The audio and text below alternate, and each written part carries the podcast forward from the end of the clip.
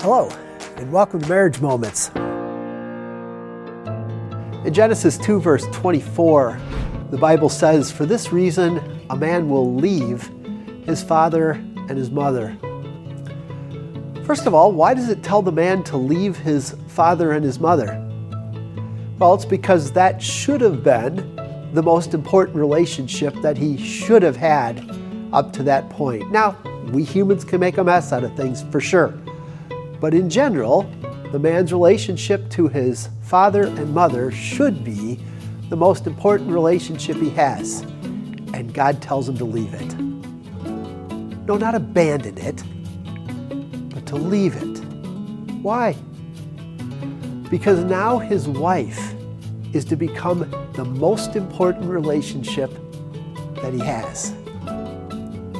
It's interesting that God never tells wives to leave their father or mother, He tells husbands. And so, husbands, my challenge to you today is to leave.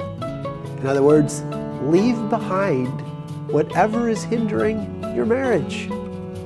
Is it your relationship to your father and mother? Refocus that. Is it the way you treat your work responsibilities?